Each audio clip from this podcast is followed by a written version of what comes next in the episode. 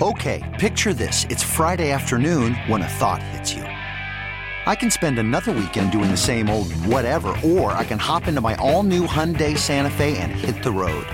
With available HTRAC, all wheel drive, and three row seating, my whole family can head deep into the wild. Conquer the weekend in the all new Hyundai Santa Fe. Visit HyundaiUSA.com or call 562 for more details. Hyundai, there's joy in every journey. This episode is brought to you by Progressive Insurance. Whether you love true crime or comedy, celebrity interviews or news, you call the shots on what's in your podcast queue. And guess what? Now you can call them on your auto insurance too with the Name Your Price tool from Progressive. It works just the way it sounds. You tell Progressive how much you want to pay for car insurance, and they'll show you coverage options that fit your budget. Get your quote today at progressive.com to join the over 28 million drivers who trust Progressive. Progressive Casualty Insurance Company and Affiliates. Price and coverage match limited by state law. KYW Original Podcasts. Merrill Reese, it is the Wednesday of week eight, the Wednesday of Dallas week. Eagles, Cowboys, Sunday night at the Linc. The Birds are going to be back at practice today. Uh, there's some players that we should keep an eye on to see what their statuses are throughout the week. What are you going to be looking at today as the Eagles return to the field? Pretty much the same thing as uh, Doug Pederson will meet with the media today at, at about 11:30, and he'll go over who's back today, and and we'll see as the week goes on. I am hopeful uh, I'd love to see Jalen Reagor, the number one draft choice, back. I mean, there are no guarantees, but it's about that time he is eligible to come back right now, and I, I think he can make a difference, particularly with DeSean Jackson uh, pretty much gone for the rest of the season.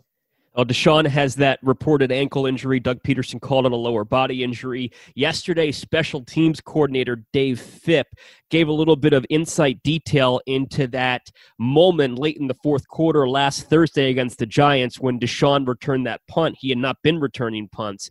And and Fipp revealed that DeSean volunteered to to to take the punt in that situation and try to help out the team. And of course, it unfortunately led to DeSean's injury. What's your reaction to that?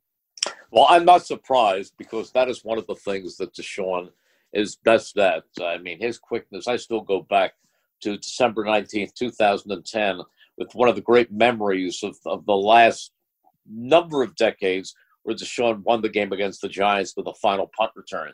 When he gets into space, he is awfully tough to turn away or force out to the sidelines. He can go right up the middle of the field and cut and juke and everything else. And leave bodies in his wake. So he knew that with the Eagles in desperation time, that was somewhere where he could really make a difference. So it doesn't surprise me that he wanted his opportunity.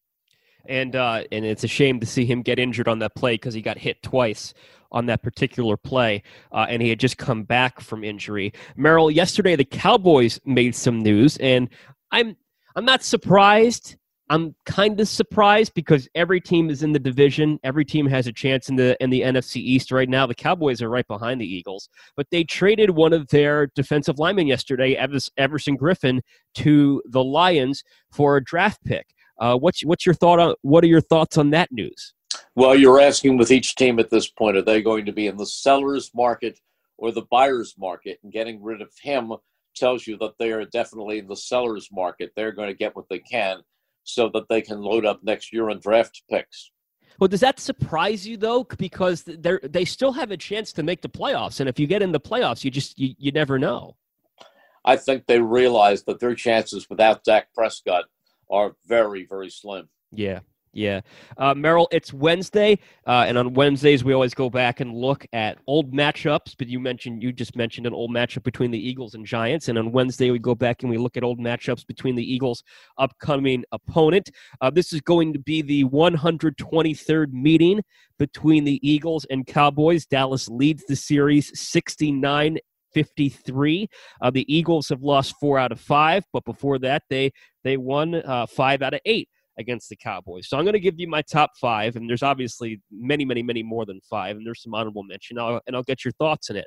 Uh, this is my number five. I was in the seats for this game. I, rem- I remember it distinctively because it had more meaning to it than just uh, an Eagles Cowboys matchup, which has a lot of meaning. It was October 8th, 2006 the return of Terrell Owens to Lincoln Financial Field in a Cowboys uniform, and there was a big play at the end that defined the game. Drew Bledsoe was trying to to get the Cowboys back in it. Yep. They, were, they were in Eagles territory, and Lito Sheppard picked it off and ran the house. What do you remember about that play? Well, I remember that uh, very, very clearly, and I can remember that as he headed into the end zone, seventy thousand people started chanting "Lito," you know, the whole Lito song, and um, I, I can remember that. And I can remember when Terrell Owens came out to warm up early in the game. There was, uh, and before the game began, uh, there was there was booing. There was a lot of booing. There was some some cheers in there, but the predominant sound was that of the long, tough Philadelphia boo. Uh, and the Eagles ended up winning that game 38 to 24. Uh, number four, Merrill, uh, September 3rd, 2000. I think this game set off, uh, put the Andy Reid era in the in the motion that it ended up going in, in the direction that it ended up going in. I think it set the tone for the Andy Reid era. September, pickle juice game. Pickle juice game. Week one in Dallas, in Irving, uh, at September 3rd, 2000. Uh, the Eagles start the game off with onside kick. Onside kick by David Akers. It's it's a million degrees there in, in Irving, Texas, at uh, at at Cowboy Stadium and uh, Texas Stadium, and the Eagles won forty-one to fourteen. Deuce Staley had 201, 201 yards on the ground, sixty-one receiving. Um, and and Merrill, I'm just curious, how hot was it that day in Dallas? Oh, it was stifling. It was really, really stifling. I mean, that's a. Uh, it was the stadium with the hole in the top, but it really was an outdoor stadium, and uh, you could just. It, it, was suffocating. That's how hot it was. It uh, it seemed how are they going to play football in it? But they had that. Uh, Rick Burkholder, the Eagles right. trainer, had that that famous formula for pickle juice, which he said was great for hydration, and it worked the pickle juice game. If something is called the pickle juice game, you know it has to have some sort of special meaning to it. Uh, going back in time a little bit, number three on my list, uh, December 10th, 1995, the vet. The Eagles are facing the Cowboys. The Cowboys have a, a fourth and one situation. They decide to go for it. The Eagles stop them, but the referees called the two minute warning. And, and then um, Barry Switzer, instead of electing to punt after it didn't work the first time, goes for it again. But what happened, Merrill?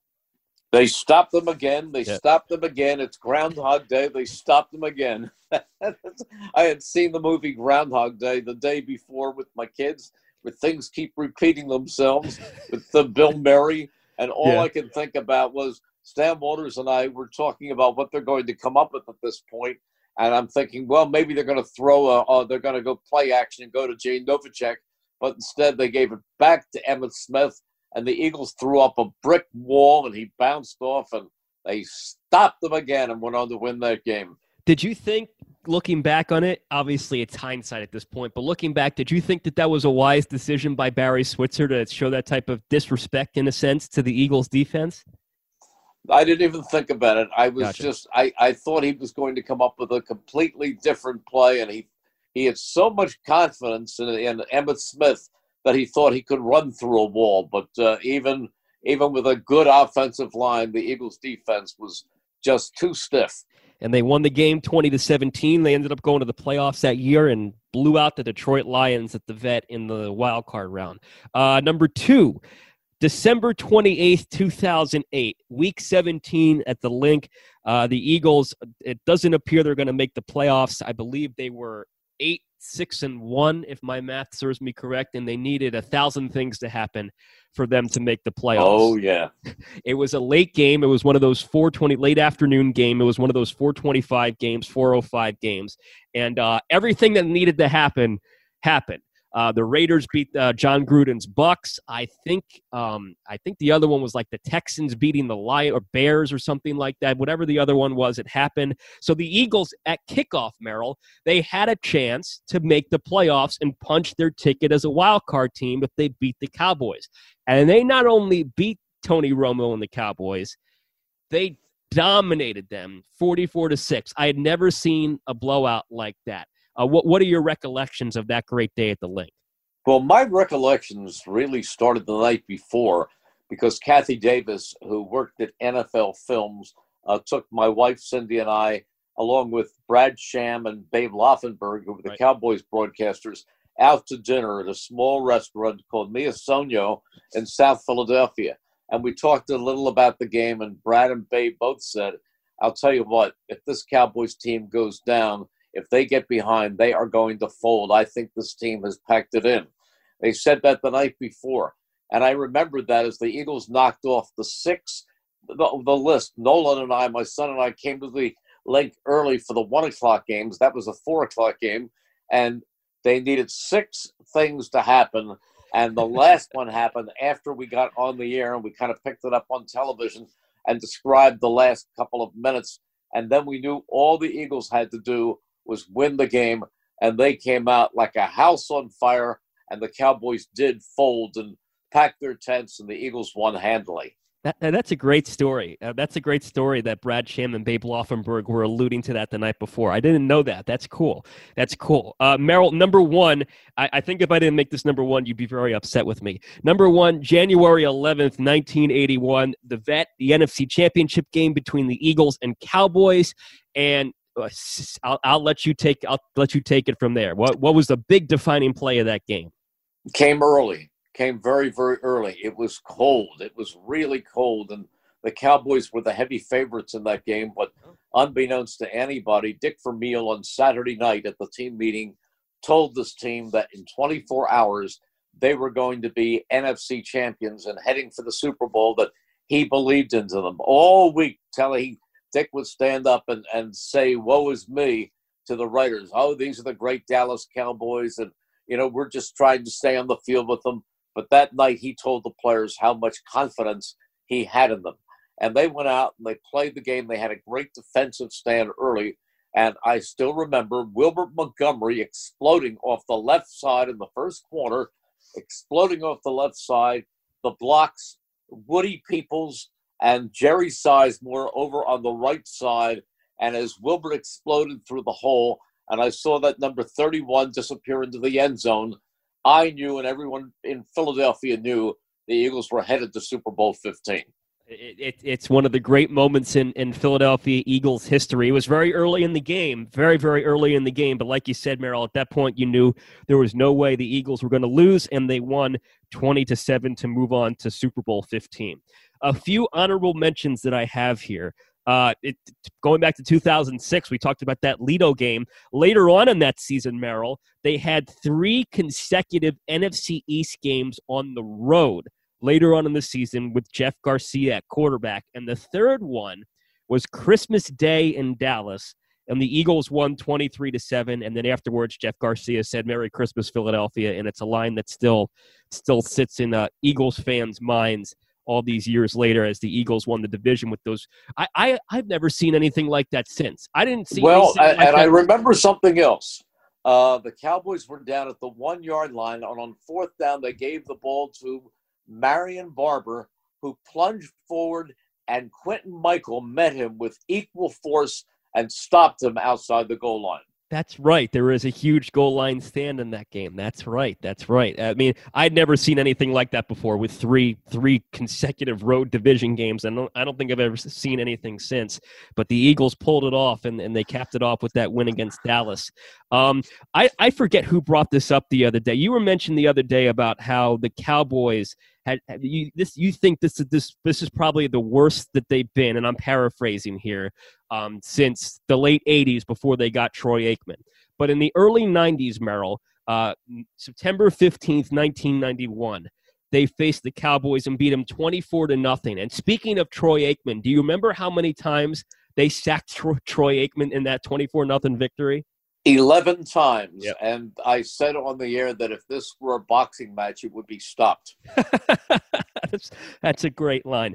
That's a great line. Another one of your great calls, Merrill. Uh, fast forwarding five years later, 1996, November 3rd. And this actually, you brought this up the other night when the Eagles tr- not tried to do this exact same thing, but did something very similar. Rodney McLeod recovered a fumble and then lateraled it. You mentioned this the other night. In, in 1996, Troy Vincent intercepts, intercepts, I guess, Troy Aikman, and then laterals it to James Willis and goes 90 yards up the field. It's one of your great, great, great, great calls. Well, actually, it was the exact opposite.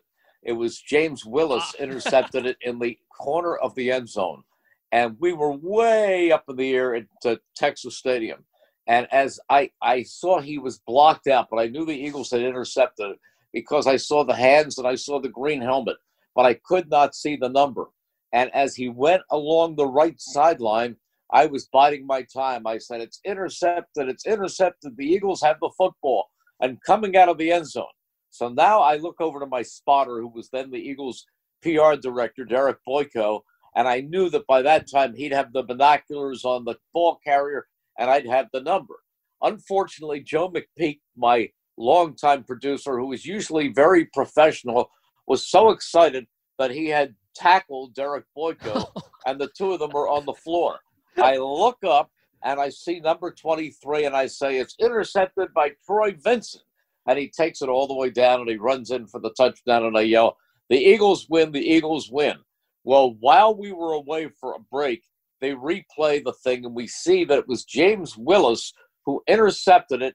And at the exact moment that the, my head looked for the spotting board, he lateraled it to Troy Vincent. Well, Joe Joe McPeak was was ready to resign. He was so unhappy with himself, and Derek was apologizing. And I said, "Listen, these things happen. Just no more tackling in the booth." But Well, uh, what a, a phenomenal finish that was. Oh, it really, it really was, and, and and honestly, Merrill, I had never heard that story until you just told me. So I always view your your call, and it is a great call, as a tremendous call. But I, I didn't realize there was so much commotion going on in the booth as that play. That's an X. That's a that's that's great. That's I'm glad I brought that up. I, I really am. And and the last one, Merrill, that I have for you, and I'm going way back. I'm going back and forth in this honorable mention thing. Uh, November 12th, 1979, the Eagles had lost nine in a row to the Dallas Cowboys. They simply could not beat the Dallas Cowboys. And they're in they're in Texas. It might have been a primetime game. I don't know. Correct me if I'm wrong. Yes, it was. It was a, a Monday night game. Uh, Eagles beat the Cowboys. Tony Franklin in that game, the kicker, set the Eagles' kicking record with a 59-yarder. Ah, Ron Jaworski came out of the game with a they see and those they'd be in concussion protocol today, but all they would say is that he got his bell rung, and then came John Walton, the backup quarterback, and threw a long pass to Charlie Smith. But uh, th- then Jaworski came back and, and went deep to Harold Carmichael. But uh, I will never forget that game because afterwards uh, we walked through the airport and everybody was celebrating. Oh, that's great. That's that's a that's a tremendous story. That that that you know what that that makes me miss the fact that Eagles fans travel so well, and we really haven't had to we ha- we haven't been able to experience seeing Eagles fans do that this year because of the pandemic. But uh, no, that that that that is a great story back in '79. Merrill, it's always fun going back and looking at these games. And uh, we a couple of great stories that you brought up today that I, that I didn't even realize happened. So thank you for that. I appreciate it. Uh, thank you for the time as always, and we will chat again tomorrow morning. Thank you, Dave. Voice of the Eagles, Merrill Reese. Okay, picture this. It's Friday afternoon when a thought hits you. I can spend another weekend doing the same old whatever, or I can hop into my all new Hyundai Santa Fe and hit the road. With available HTRAC, all wheel drive, and three row seating, my whole family can head deep into the wild. Conquer the weekend in the all new Hyundai Santa Fe. Visit HyundaiUSA.com or call 562-314-4603 for more details. Hyundai, there's joy in every journey. T-Mobile has invested billions to light up America's largest 5G network from big cities to small towns, including right here in yours. And great coverage is just the beginning. Right now, families and small businesses can save up to 20% versus AT&T and Verizon when they switch. Visit your local T-Mobile store today.